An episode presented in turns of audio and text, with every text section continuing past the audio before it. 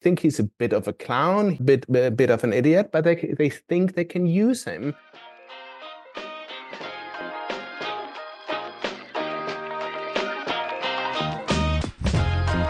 Today's guest is Thomas Weber, who I've had the good fortune of getting to know over the past few years. Mr. Weber is Professor of History and International Affairs and Director of the Center for Global Security and Governance at the University of Aberdeen. He also serves as Senior Associate at the Center for European, Russian, and Eurasian Studies at the Munk School of Global Affairs and Public Policy at the University of Toronto. Holding a master's degree and PhD from Oxford University, he has previously held positions at the University of Glasgow, the University of Chicago, the University of Pennsylvania, and the Institute for Advanced Study in Princeton and Harvard University. Mr. Weber is co author of a report on the future of transatlantic relations and serves as an analyst of contemporary international affairs for a number of organizations and news outlets. Thomas, it is good to have you back. And I know that you're always up to something uh, interesting. Uh, you're in demand all over. Uh, you're teaching here, you're in Toronto, you're in Stanford, you're back in Aberdeen. Um, what's your latest piece? And I, I, I saw that you had written something. What is it? Uh, I recently brought out um, a chapter on Donald Trump and um, Adolf Hitler in um, a new book on uh, fascism in America. And uh, but I, I, I was trying to stay clear of these kind of superficial comparisons, and I ultimately argue that the comparison doesn't quite work. But I tried to explain why, and uh, so and rather than saying, well, therefore there, there, there there's nothing to worry about, um, there is a lot to worry about. So the, these kind of comparisons can can also, even if they, even if people are more different than they're similar, they can actually also tease out where the real dangers lie with what is different. So I hope everyone will read the piece. Okay, and where is that again? It's in a book called uh, Fascism in America, um, published by Cambridge University Press. Okay, Cambridge University Press. That's right. Great. Okay, and they can they can access that online or the chapter. That I think they can download the chapter and or buy the whole book. Um, That's right. I'm, okay. What I want to talk about today, um, and I'm so glad that you agreed to do this with me, is very specific. I don't want to do a Hitler or Germany or National Socialist comparison to to the Trump uh, administration or Trump. What I want to focus in on is American aristocracies, um, the American aristocratic reaction to Trump. Um, I'm bombarded now with information regarding um, Trump and and the uh, the the shall we say the economic aristocracy, the political aristocracy, the journalistic aristocracy. There seems to be a real you know anti-Trump movement in that. But even in that movement, you've cautioned me about something um, regarding the term aristocracy. Please correct me and tell me what's going on before we start. So, so historically, aristocracy really relates to the noble class of Europe. So, the when when we talk about the aristocracy and National Socialism, we really talk about how did these kind of families, who for hundreds of years mm. ran Europe, who um, mm who, who, who were providing the kings and queens of Europe, how did they respond to Hitler? How did they respond to this kind of challenge? While today, when we talk about aristocracy, we're really talking about kind of old establishment, which may include the aristocracy, but would also include um, anyone else. Got it. Okay, you know, one of my favorite movies that I saw um, in when I was like 20 years old, uh, which is a long time ago, was The Damned, the Visconti movie, and um, that was it was it was shocking. That was all about the aristocracy's interaction with the National Socialists and they were, as you said, noble families living in these palaces and dressing in the finest jewelry, and they had the best cars, and you know they were decadent. It was really a real interesting film. I, I, are you familiar with The Dam by Visconti? To admit, I've never watched it. You've never but... seen it? Ah, you should. Well, here's a tip for you and the listeners to watch The Dam by Luchino Visconti about uh, about the uh, the German aristocracy in World War II. So my my rise of National Socialists. Okay, my my sense of this is and is this. Um, the American aristocracy, whether it's the noble old families, the Koch brothers, um, the Wall Street Journal, um, just really super wealthy people living in La Jolla or Westchester, uh, there's an American aristocracy, and they kind of were amused by the rise of Trump to a large degree. Um, they didn't really think that it was dangerous or he was um, something to be worried about. Uh, they were almost amused by it to some degree. I think they were looking for um, tax deductions and uh, deregulation. Ultimately, I think they got the shaft because they, they, they, they, if you lived in La Jolla or Westchester, as mentioned, you're paying $45,000 in property tax, and then they did away with the SALT deduction. You, you really took a big, giant hit uh, from somebody that uh, you voted in, but that's another story. So here we are, you know, eight years later, basically, or seven years later, and um, he's gonna he's obviously gonna win again, or it's clear that he's gonna be the Republican nominee. Um, so let's explore how the aristocracy um, can tolerate, take, understand uh, Trump and how they understood the rise of the National Socialists. Let's let's go into that. Where did how did the aristocracy view the National Socialist rise starting in like 1923 or 24 or 25 or whenever they actually really became a force? What was their take? I think in a way the take was exactly the way um, it was what you've just described in terms of the um, business uh, elite aristocracy of uh, Westchester. They kind of were laughing about him. They were not quite taking him seriously, but they also thought that maybe he had something to offer for them. They could use him.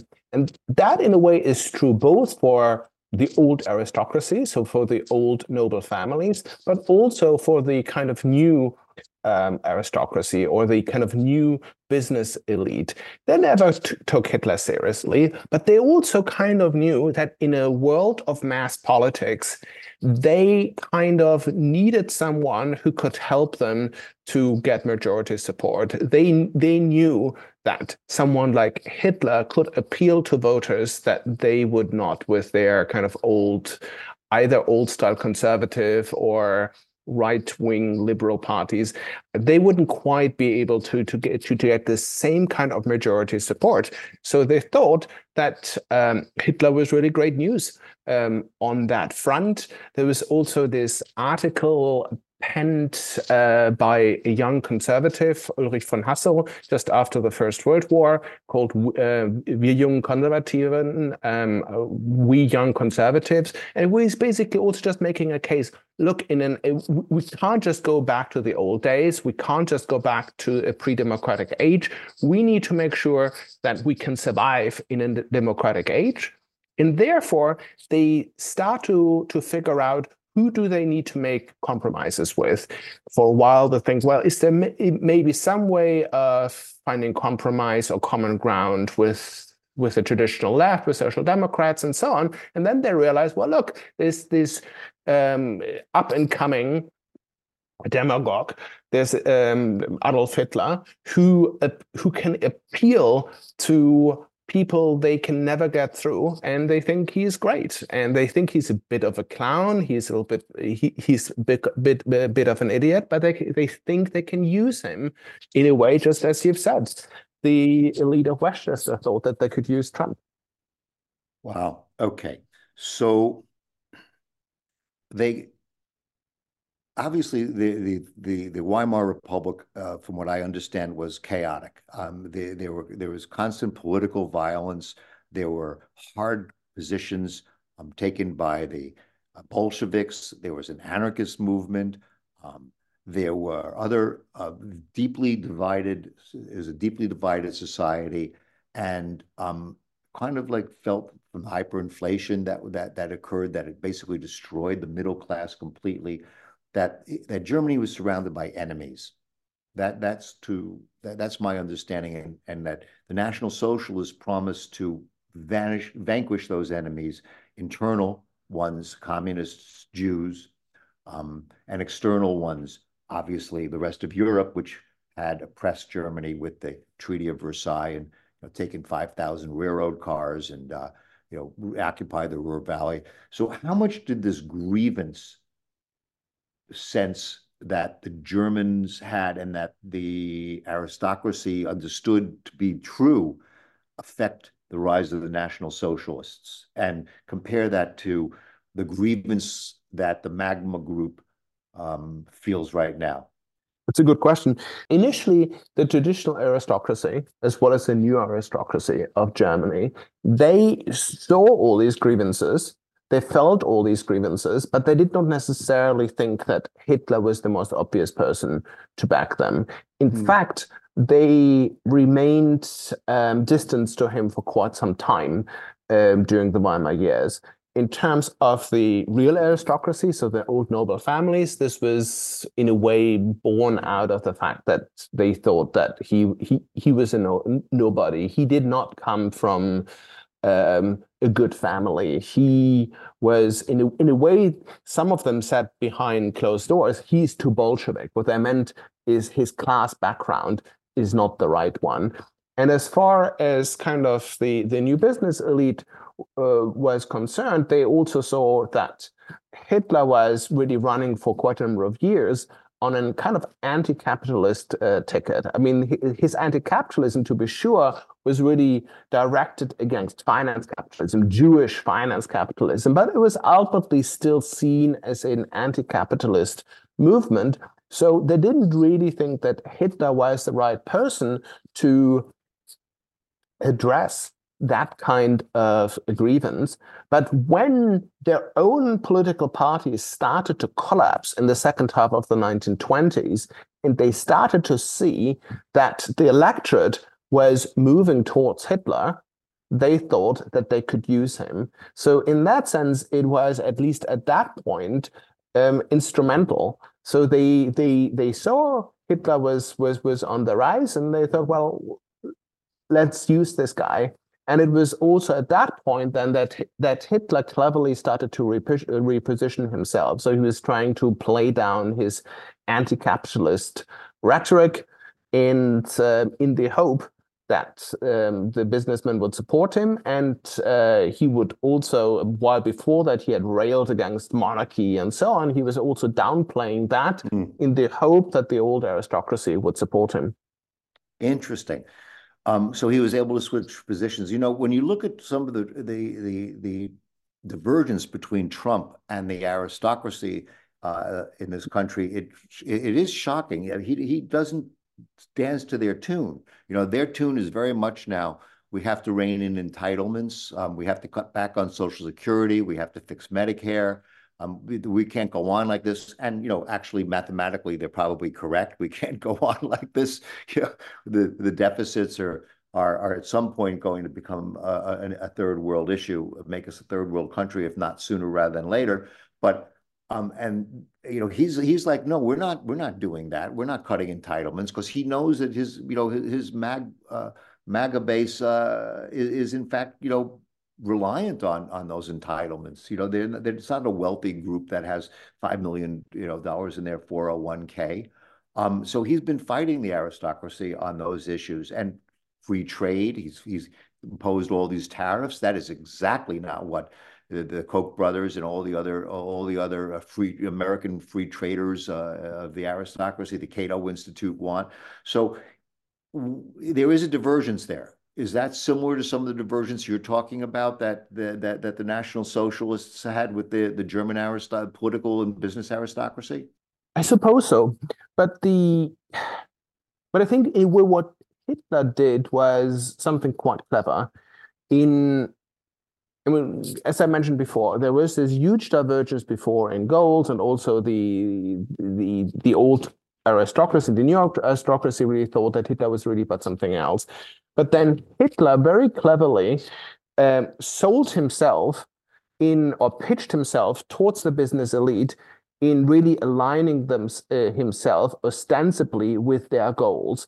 And in that sense maybe hitler really is was tactically acting differently from trump because i mean trump was has always been very open in his kind of rhetoric what the problem really is and also saying things that doesn't quite align with um, with um, I guess the what the the Wall Street Journal or the old GOP establishment would believe.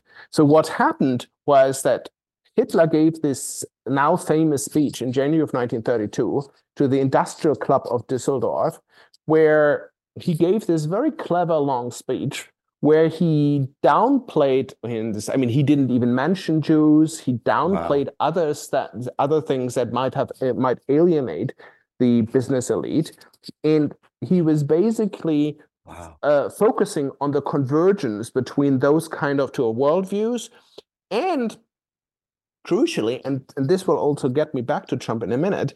He he ultimately gave a speech about whether this was whether the people were living in a world crisis or whether this was a crisis of their own making. So he was basically saying, look, we're in big trouble. Germany is in big trouble. The world is in big trouble. But why are we in big trouble? Are we in big trouble because things worldwide have gone out of control and we're just at the receiving end? Or are we troubled because we, we the Germans did something bad in um, in uh, in the past, and there he focuses really on the mistakes of the Germans, which he said only made it possible that Germany could lose the war, that that the Versailles Treaty right. could be uh, imposed against Germany, that Germany could become vulnerable against the world economic crisis. So he said the world economic crisis, Versailles, these are all just symptoms. They're not the origin of the crisis the origins of the crisis are mistakes at home, of um, um, a country without values, and so on. And there he was trying to uh, align themselves also with how the business elite had, uh, saw the problems of Germany. And here, by the way, we also see a parallel, of course, to how Trump has been uh, pitching himself both to I guess, his his his MAGA crowd, but also to others, in basically saying, well, look, the problem is America is no longer great because the American elite messed it up, because we Americans didn't know uh, didn't know how, um, anymore how to, how to do things. Right. Well, so, I would have given anything to have been in that Dusseldorf uh, economic meeting of, of the elite businessmen in Dusseldorf and watch that Hitler uh, speech. Could you imagine being there and like walking out of there and not, not knowing he was insane? I mean, like I've known Donald Trump is insane forever. And I, I, I mean, forever. I mean, when he walked down the, the elevator, came down the elevator, I thought he was insane. So, I mean, it's like if you don't know somebody's insane, something's wrong with you. I mean, it's so obvious, you know, that that the person isn't isn't well. Um, I would have been really interesting to been to have been in in in, in that in that room. Let me read you something because, as I said, I'm bombarded by this. Every, every second, I'm getting signals from uh, all sorts of places about the aristocracy or this intelligentsia walking away from Trump now and in actually in fucking panic. Actually, is what they're in. So um, Charles Fried uh, uh, died. There's an obituary today in the New York Times. He's a legal scholar. Um, he broke with the conservatives. Uh, evidently, um, you know, he's a teacher at Harvard. He's one of the foremost figures of American uh, judicial uh, in the American judicial world.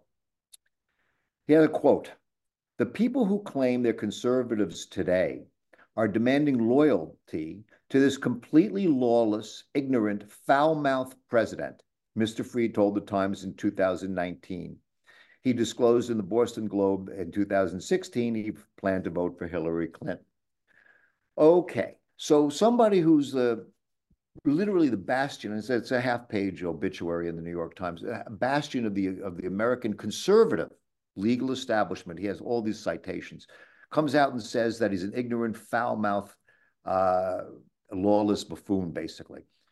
Pretty interesting that that somebody would come out and make a statement like that, don't you think? Sure, absolutely. But I think in a way there is a difference with between how Trump is was being viewed is being viewed and how Hitler was being viewed. So I think with Trump, there has been a kind of the American establishment, the American conservative establishment, uh, been from the day that he was elected, um, people generally believed, at least privately, that he was a bit of an idiot. So, I mean, just as we know, Rupert, someone like Rupert Murdoch, right. kind of, even when he supported Trump, he right. still called him whatever, what a fucking idiot. but he, they ultimately thought it doesn't matter that he is a bit of a fucking idiot because ultimately he has an administration that is delivering. He is, or when it comes to nominations, he is listening, supposedly according to this narrative, to the Federalist Society or to the Heritage right. Foundation. So in that sense, it doesn't matter that that Trump is an um, right. is, is is is an idiot. With Hitler, things were a little bit different. They people thought that either well maybe he is extreme or he is a bit of an idiot, but they also initially thought that they well I suppose in that sense there is some similarity that they could control him. Um, and that is why they initially also supported uh, Hitler. So I guess in that sense, we're still in, um, in, in, in, in territory where we have clear parallels. But of course, the what happened then in by 1934 is that Hitler was the person who, who, who had the last laugh because he then ruthlessly turned against anyone from this old elite who had tried to challenge him and anyone and and eat and um, he had some of them eliminated others put in in yeah. concentration camps or others he just sent to prison for a few weeks to basically just that was enough to send the message what they had to do for the next several years namely to keep their mouths quiet in that is of course um, but it is here where the parallels stop because of course, as we have seen, to Trump's frustrations, the checks and balances in, in, in America worked pretty well during the first four years. To to to Trump's um, annoyance, he couldn't really do what he wanted to do.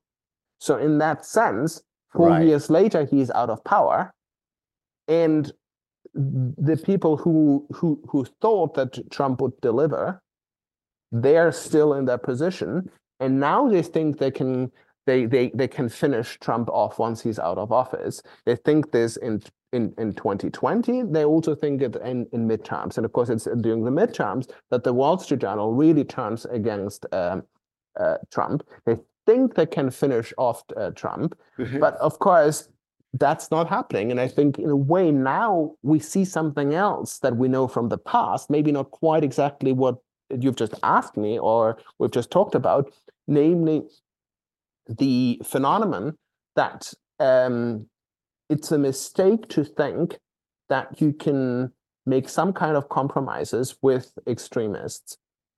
So the same has happened in with I guess um, mainstream conservatives in Germany and other countries in interwar Europe, but the same is happening now again, uh, also in Europe.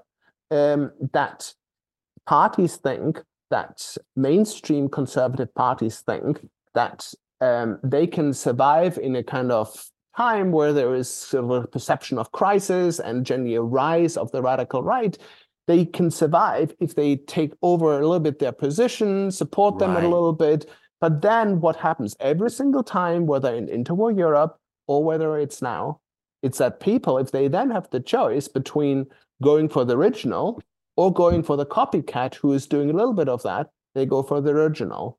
So wow. as a result, so we're seeing we, we, we, we're seeing this increasingly in Western Europe. We just see how um, mainstream conservative parties in the Netherlands totally shot themselves in the foot when they um, made their government collapse because they thought that they could uh, call a new election and uh, and and uh, take over some some anti-immigrant positions and so on. And they thought that they would then get a new and stronger mandate. Of course, what happened is the exact opposite: that the radical right is on the rise, and right. and the same has happened time and time again, both in the past and in the present. And I think the same is is happening to the Wall Street Journal, to Murdoch, as well as to the GOP um, establishment they they turned against Trump too late. By that time, people had already moved away from them and rather have gone gone for, for gone for, uh, for for the original. Wow. Okay, that is really smart. Because I'm in a state of shock.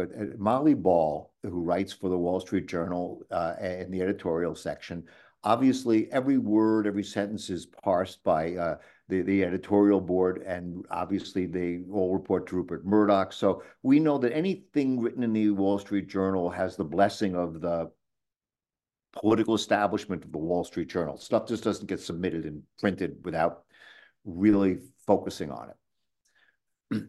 she wrote the following the Republican Party, uh, we knew isn't coming back, or she's quoting someone, the Republican Party we knew isn't coming back. The anti Trump Republican Sarah Longwell wrote on X voters, listen to this, don't want it back. They don't want limited government, free markets, and American leadership in the world. They want isolationism, authoritarian, an authoritarian crackpot president, and big government that enforces their worldview. The Wall Street Journal, just, just basically using a quote from, from Molly Ball, uh, accused Trump of being an isolationist, an authoritarian crackpot president, and big government that enforces their worldview. In other words, that's fascism. If they, you can call it whatever you want to call it, but if you use the government to enforce your worldview, and uh, and it's not free markets and it's not democracy. Okay, that is so powerful that this is now in print. That's a de declaration of war. If I if I ever heard a declaration of war. Okay, another quote uh, the, uh, from from the article. In addition to finding Trump odious in both character and policy terms, DuHaime sees him as a political loser for the GOP, which has underperformed in the last three national elections with Trump as their par party leader. His quote is Maybe after Donald Trump loses the general election, the next primary will be a battle for the soul of the party. So, what I'm getting here is that the political establishment, the GOPers, are in a state of panic that he will, he'll lose again, that he lost he, he's never won the popular vote. They point that out. He lost. He lost in 2020. They lost so many seats in in the governorships, the the Senate, and the House that there was no red wave. They have a majority of like two. If two people die, you know, in the Republican House, it, it's it, it, the, the the Democrats can call for a new election of of a speaker. So they they not only they actually see him as like an irrelevant loser at this point, who's going to like give us four more years of democratic rule. Is that is that how is that is that how you know you see it? Um, sure, possibly. Um, you see, I'm I'm I'm hesitant to to to to answer your question because the I'm not sure whether I quite agree with the premise. I don't have to agree with the premise, Thomas. Really. Exactly. Tell, that, us, tell, tell us that, what that, you think. I, that's what that's what I'm telling you. I mean, that's yeah, my yeah, that's what I'm here for. Exactly. to agree with anything. Um, I think the premise of your question is is that ultimately um, the people, or at least the supporter of Trump, the GOP supporters, have really moved away from these old ideas and they really genuinely now support all these kinds of ideas. I think for now they do, but the question is why do they support these kind of ideas? And I think they use they they do so because they generally feel a sense of um, injustice, of unfairness, um, which I think is a sense that has um, has taken over America or half of America, right. and Trump has brilliantly exploited that sense of feeling okay. injustice and right. that I think other other people can also um, exploit and take over. I would everyone really kind of um, urge to read the um, work of this um, social psychologist uh, Kees van den Bos, a Dutch guy, who um, has written about um, the triggers of radicalization and the role unfairness perceptions play in that. Because I think particularly in what's been happening in America in recent years and the kind of the crisis of white middle class America outside of the big cities, there you have kind of a perfect breeding ground for someone who is exploiting those right. feelings of unfairness and and and, and injustice. We've done and, like 20 podcasts on this. I couldn't exactly. agree more. And I, Trump I, I, yeah. Trump is continuing to to do this brilliantly. So right. if someone either can do this better than Trump, or if Trump implodes because of something else, if Trump, imp- well, either if he just dies, or if he implodes because ultimately it becomes too clear that his Me Too stories will really turn um, independent women against him. If something happens that he implodes, I think there's a chance that someone else who has the same talents to to exploit these kinds of feelings of unfairness, but actually has um, supports more kind of traditional mainstream GOP positions, would have a, a good chance of winning the nomination and winning the election, and we would be back we'll into see. We'll we'll, yes. we'll see. You know, everybody who's tried to out Trump Trump or you know, mimic him, mini Trumps have, have, failed miserably. Obviously, but that's not what I said. That's I, not what I said. I did not say that they should out Trump Trump. Yeah. I'm saying if there is an opening to, um, if Trump implodes, and they can, ex- and then someone else can exploit these feelings of Got unfairness which is know, not the same thing as out trumping Trump. Do you know who that would be? Do you have anybody in mind in the American political establishment that that you could think of that could do what you just said? You know, you use that anger and uh, yet yet uh, you know become so more acceptable to to to these people, but channel that anger. Is there anybody that you can see? Um, not not immediately. Okay um, not immediately, but the question, but but of course we have to. But if he were to implode, the entire um, game would change. So he, then some exactly. So someone, I think this is also why Nikki Haley is being urged to stay in the race. Right. And while she is, she wouldn't out Trump Trump in precisely using that kind of perception. She would still, in a clever way, try to make use of them and probably have a good chance of winning the election. Right. Okay. You know what I you know what I sense too? I sense like a the a Frankenstein remorse. Um, I'm going to read you a paragraph now from the Wall Street Journal, the final paragraph in, in this article. Um, and if this isn't like basically a, a form of remorse and and uh, the uh, on the part of the um, Murdoch aristocracy and what they've created, I don't know what is. Let me just read this to you. An hour down the road from the Haley Sununu Love Fest in Seabrook, this is New Hampshire, as supporters awaited Trump's appearance at a picturesque century old opera house in Rochester, New Hampshire, the party's transformation was on vivid display. The crowd was visibly blue collar, decked out in work boots and tattoos, and possessed of a rowdy energy not commonly seen at other candidates' events. Wow. This is the Republican Wall Street Journal basically terrified that these that the Trump crowd is visibly blue collar, their friends, decked out in boots and tattoos, they don't like their dress, possessed of a rowdy energy not commonly seen in other candidates' events. If that doesn't scare the shit out of you know, out of anybody, I don't know what would. It gets worse. They they have merchandise trucks outside. They talk about "Let's go, Brandon." We all know what that means. Uh, Anti-Biden name. They say you know, blah blah blah. It's and Trump's lauding against the globalists. Is there? When did the okay? So when did the German aristocracy have their Frankenstein moment? When did they wake up? Was it when Cologne was destroyed? When when the Sixth Army was surrounded?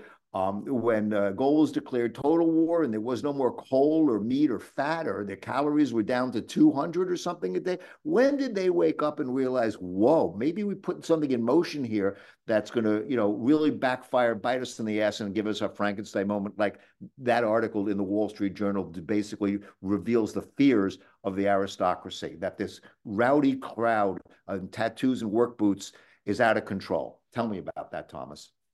Hmm. I think that happened to, in two or three stages because the the first the first wave or the first part of this old um, elite, they already started uh, within months of Hitler being in power that they had totally miscalculated, which in a way brings us to the Night of the Long Knives. Because yes. the um, when people talk about the Night of the Long Knives, they try to, they tend to focus on on uh, on the SA and uh, but they forget what what this is what 1934 is just as much about. It is about eliminating anyone from the old conservative establishment and the old aristocracy the, so the nobility who were kicking up a fuss. Some of them are literally killed. Um, some of them are put into prison for a few weeks. And crucially the former german crown prince wilhelm von preußen he just lose he he just misses uh, his moment. This would have been the moment where he could have stood up, but he basically, even though one of his best friends had just been uh, been been killed, he just supports uh, Hitler. So the then nothing much happens until about I guess 1938, so about a year yeah. before the war, and it is really then when quite a number of the people who had supported um, Hitler, including some of the industrialists who had uh, attended this famous 1932 speech in Düsseldorf, they start to realize they what they have what kind of monster they have created. This is really kind of epitomized by the response of fritz thyssen the the industrialist who had initially been one of the main supporters of hitler after 1932 but who already started to to feel disquiet on how the nazis were going after the catholic church who then sends a letter to hitler 1937 protesting um, about that as if hitler would give a damn um, and then, but then Kristallnacht in 1938 is kind of the big Eureka moment for Thyssen, and he resigns from the Prussian State Council. In uh, when war breaks out, um, he writes a letter of protest to Goering and then just leaves the country. Um, but he is ultimately then, but too few people do do that. He's ultimately sidelined. He's, of course, in immigration, but he's being caught up after during the Second World War and then being incarcerated by the Germans and is in, put into concentration camp. What was more typical is the response of, uh, of, of the Krupps, who basically stick with the Nazis until the end, in part because I guess they can uh, do business with them, but in part also because it's very difficult to turn against a leader in a um, during wartime in, in a kind of existential fight. This is also why, in a way, if the American is kind of the old American establishment wants to uh, to move against Trump, now is the moment before Trump gets reelected. I mean, I don't want to again. I, I don't think that Trump is Hitler. I don't think the fascism no, comparison quite works. We agree. Uh, um, but at the same time, once Trump is in power, Trump knows how to create a situation that will be being perceived as an existential threat. When again, it, it will be far too late to move against uh, to uh, against Trump. So now is the moment because the as as the history of, of of Germany shows that once you have handed over the keys of power to someone and once that person has any chance of destroying um, the checks and balances it's too late. Yeah. Uh, so also this time around he's surrounded by the, the the d team the f team. You know all the any any of the you know rex tillersons or even the Bill Barrs you know any of the old establishment that he surrounded himself with you know to some degree um, you know, that we're going to, in his cabinet, uh, Milley, it goes on, the list goes on. We have the, the, the, the internet is full with uh, the, the, the 40 people who have denounced him after working with him, who are all, you know, establishment figures. This time around, you're going to see the, you know, the Peter Navarro fringe lunatics uh, in the cabinet. You're not going to have a cabinet that has anything to do with skills or talent or or or backgrounds or you know it's going to be run by Stephen Miller and it's going to be truly truly a, a, a cabinet of Star Wars players, Star Wars bar players. And that is for sure. Anybody who doesn't think that hasn't read the 2025 project. Um, and in that regard, I, I, think there is a comparison to the National Socialists, uh, which at the end were just drooling lunatics who stuck with him, and anybody who was even remotely sane he were, were, was out of there. Is that correct? Um, possibly, but the but of course we also have. I mean, we have got to be careful here not to underestimate the talents of some of the people around Hitler and also some of the people who continue to enable Hitler. They were precisely not. I mean, the in a way was the way we sometimes write about Nazi Germany. We kind of also have an urge to make them um, all makes them sound as if, as if they were losers and idiots. I mean, they were they were they were terrible, they were evil, they were all of that, but a lot of them had a lot of kind of real talents, also talents on how to to to to, to run the show, how to implement policy.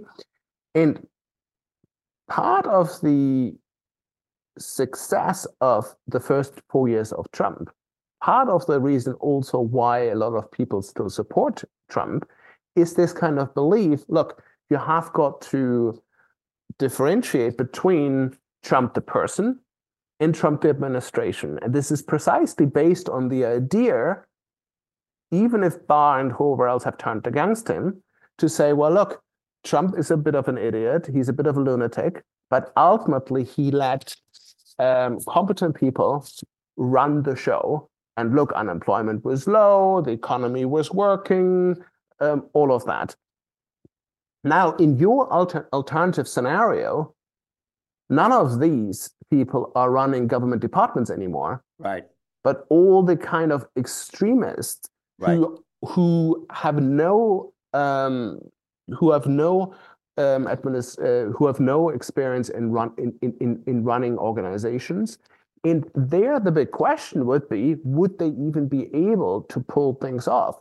Or would things quickly nosedive because it would just become so clear that um, they're incompetent. They're incompetent in running the show, which in a way is an open-ended question, but I think there are good reasons to believe that a lot of them would be incompetent to run the show. And then the question, of course, becomes how would Trump respond to that? Will he then will this become just a self-defeating um, cycle, or will Trump's survival instinct set in?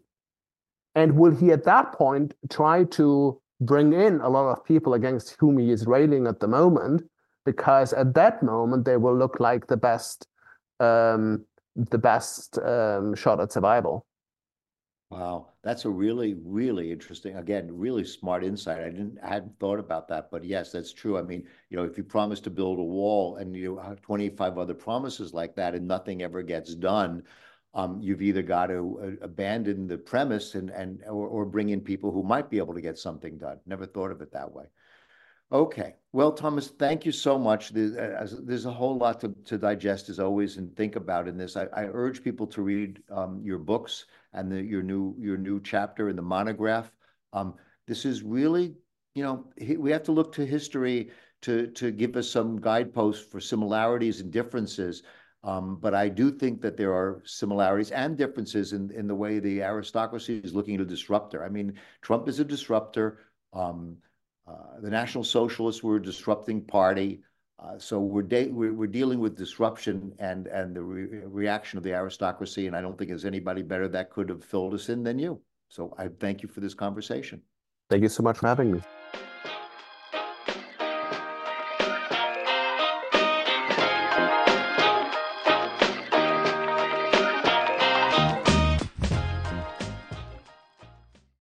Listeners, Believe it or not, we're on Instagram. Please follow us at OOTB with Jay Russo on Instagram.